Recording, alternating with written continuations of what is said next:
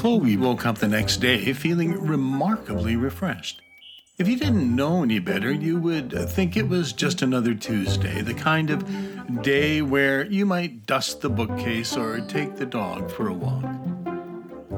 But Chloe knew it wasn't just a normal Tuesday, because she was part of the top secret team that would help rebuild the library, keeping the stories of the world safe for another century, and keeping balance in the world. She got dressed in a flurry and grabbed an apple on the way out the door. Hi, sweetie. Bye, Mom. I'm going to meet the boys at the clubhouse. Wait, you forgot your. But Chloe was already out the door. When she set her mind to something, it was very hard to shift her trajectory. She ran to meet the boys at the clubhouse, letting her long hair whip in the wind as she ran to the clubhouse. And that, dear listener, is where we find our intrepid adventurers. Hi, we're glad you're here.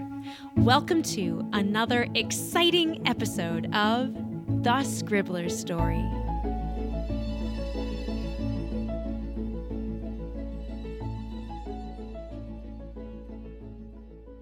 It's been almost a week. I thought we would have got an assignment by now.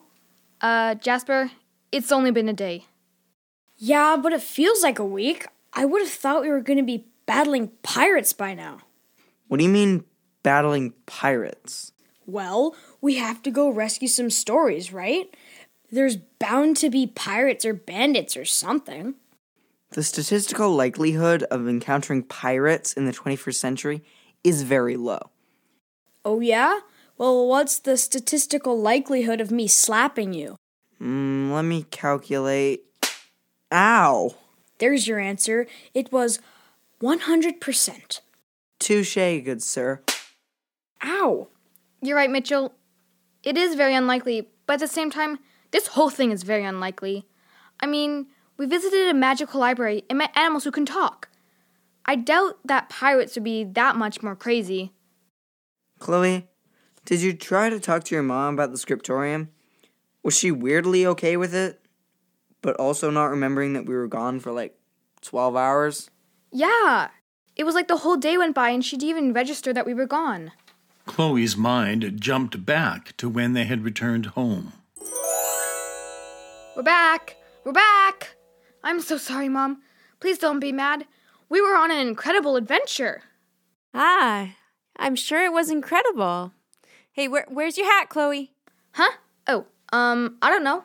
I must have lost it when we were helping put out the fire in the underground cavern in order to save an ancient library. Ah, very funny, Chloe.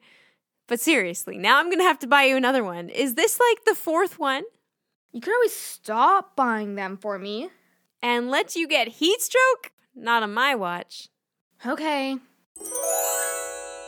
So she wasn't mad? Only because I lost my hat, but that's an ongoing battle. She's always trying to get me to wear it, but I can't stand it. Weird. Well, it's like Aunt Janice says we are incorrigible. Um, she actually said incorrigible, which is not a good thing. It means we're exasperating and impossible to deal with. Oh, well, that's kind of true. Mitchell started to clean his glasses, which he often did when he was coming up with a theory.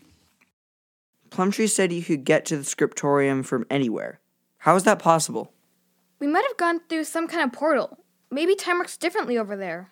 Ooh, like a, a black hole? Oh my goodness, that's crazy. Well, scientists have talked about the possibility of there being wormholes scattered throughout the universe. A black hole has enough gravity to suck in even light and prevent it from escaping. And some scientists think that it doesn't just stay locked up, but it gets spit out somewhere else and it could act as a portal. It wouldn't follow the regular rules of space and time. Remember that book we read, A Wrinkle in Time? No, but I'm about to wrinkle your head though. I remember that. They said that if something was strong enough to bend the fabric of space, then you could take a shortcut by punching through it, like a piece of paper folded in half. Exactly. Oh, yeah? Well, I'm about to take a shortcut by punching through you. At that, the boys grabbed each other and started to wrestle, rolling on the ground and grunting as they tried to subdue the other. Why are you guys fighting? The boys stopped wrestling, and both looked at her, hair sticking up in all directions after tussling. I don't know. Eh, probably just bored. Chloe rolled her eyes and was about to suggest they smarten up when they were interrupted by a voice. Hello? Plumtree! Guys, cut it out! Plumtree's here! Mitchell adjusts his glasses and sticks his tongue out at Jasper, who sticks his tongue out back at him. They bump fists, reaching an appreciative ceasefire. Then they crowd around Chloe at the window, and sure enough, there was the rabbit in the rough brown robe and Chatters vibrating beside him. Hmm, sorry to interrupt your science lesson, wrestling match. You are strange creatures indeed.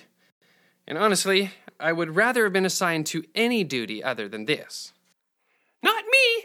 I'm very excited! Hi, everyone! What a morning! And it's so bright out here on the surface. Is it always like this? Man, I couldn't sleep at all last night. I was so excited about today. I just kept staring at the ceiling and counting the pill bugs in my collection. But hey, do you think we need more nuts for the mission? I know a great place where we can get some. It's a hole in the ground, but great quality from what I've heard. And I heard it from myself, because I put them there. Right on. I'd take some nut mix for the road. Aw, we're glad to see you too, Plumtree. This is your duty? Yes, I am your glorified taxi driver, apparently. What do you mean? You needed a guide. And rabbits are the only ones who can use the traveling tunnels. Since I was the reason you found yourself in the scriptorium in the first place, the council decided I had the most experience in the human department. So here I am. Makes sense. But I won't dawdle any longer. Here is your assignment. The rabbit handed Chloe a scroll tied with a piece of twine. What does it say? Come on, read it, Chloe. All right. Today you embark into the greater region of Meadowvale on behalf of the Scriptorium. We dug into the records and were able to find a few names of people that the Seekers had contact with. First is someone named Maggie. She lives in the middle of the Brakenbriar Forest. Find out what you can. Furthermore, if you come across a story, you can transcribe it into the field journal we are providing for you. It should keep a story safe until you can return it to the scriptorium. From there, we will store it to its rightful place in the library. May Elohim protect and guide you. Abbess Lillian. A field journal? That's brilliant. Plumtree held out a thick leather case, about the size of a standard notebook, secured by several leather straps with metal buckles. Ooh, let me see that! Chatters unbuckled the straps. Inside was a thin journal with a wooden cover and many leaves of parchment inside, and two little loops beside it, holding a sturdy wooden pencil with a black tip. This is perfect! Looks like this could survive anything. It's even waterproof. So, where can we find this Maggie person? We will take a tunnel to the edge of Brackenbriar Woods. I should be able to get you close to the general vicinity, but we don't know the exact location. After that, you're on your own. Wait, you're not coming with us? Certainly not. Oh, we're gonna miss you. Mm hmm. Good luck. And please don't do anything stupid. I'm in enough trouble as it is. We'll do our best. You can count on us. Yeah, we got this. Tally ho! Tally ho, gents. The rabbit led them over to the same large tree and stomped his large foot on the ground near the trunk. This time they were prepared for the rumbling of earth and rushing of air that accompanied the opening of the traveling tunnel. An hour later, we find our intrepid crew traipsing through a large forest. They are constantly having to duck under a crowded wall of interlocking branches, making it hard to see very far ahead. I'm hungry. Nice to meet you, Hungry. I'm Chloe. No, no, that's a knee slapper. Couldn't Plumtree have put us any closer? This is way out in the middle of nowhere. We practically live in the woods in the summers, Jasper. Yeah, but that's different. Because we're getting away from the hustle and the bustle of the city, as Mom says. But I was kind of hoping we could meet this Maggie character at the mall or something. Or Pizza Hut. I'm starving. You're always starving. Yeah, but I really am this time. We'll be fine. I packed us some sandwiches. Ooh, look, a web. I need to get a close up so I can sketch it in my notebook later. He pulls out his camera to take a photo. He leans in close, barely an inch away from the web, studying it closely. A spider slowly begins to lower itself onto his shoulder as Chloe and Jasper watch in horror. Uh, Mitchell? I recognize this type of web. It's from a recluse spider. It's strange though. They're usually nearby the web, but I can't see it anywhere. Oh, um, a recluse spider, eh? Is it, uh, is it dangerous? No, not at all. I mean, it's the second most poisonous spider in North America, but they're not aggressive. You're perfectly safe if you keep your distance. Ah! Chloe sprung into action, grabbing a leafy branch and swinging it in a wide, sweeping motion across Mitchell's back. As everyone watches the pile of leaves on the ground, the spider crawls out and away, probably quite rattled, but unharmed. Mitchell, you're gonna get us killed with your science! Sorry. You know that's a lady spider. Huh? Yeah, and we could have avoided all that if we spied her sooner. Wow.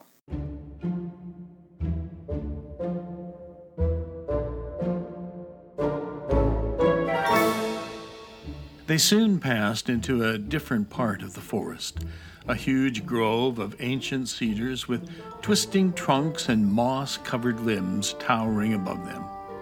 Where before there had been a buzz of insects and swishing of leaves in the wind, now the woods was quiet. Wow, these trees are huge. Have you guys ever seen something like this?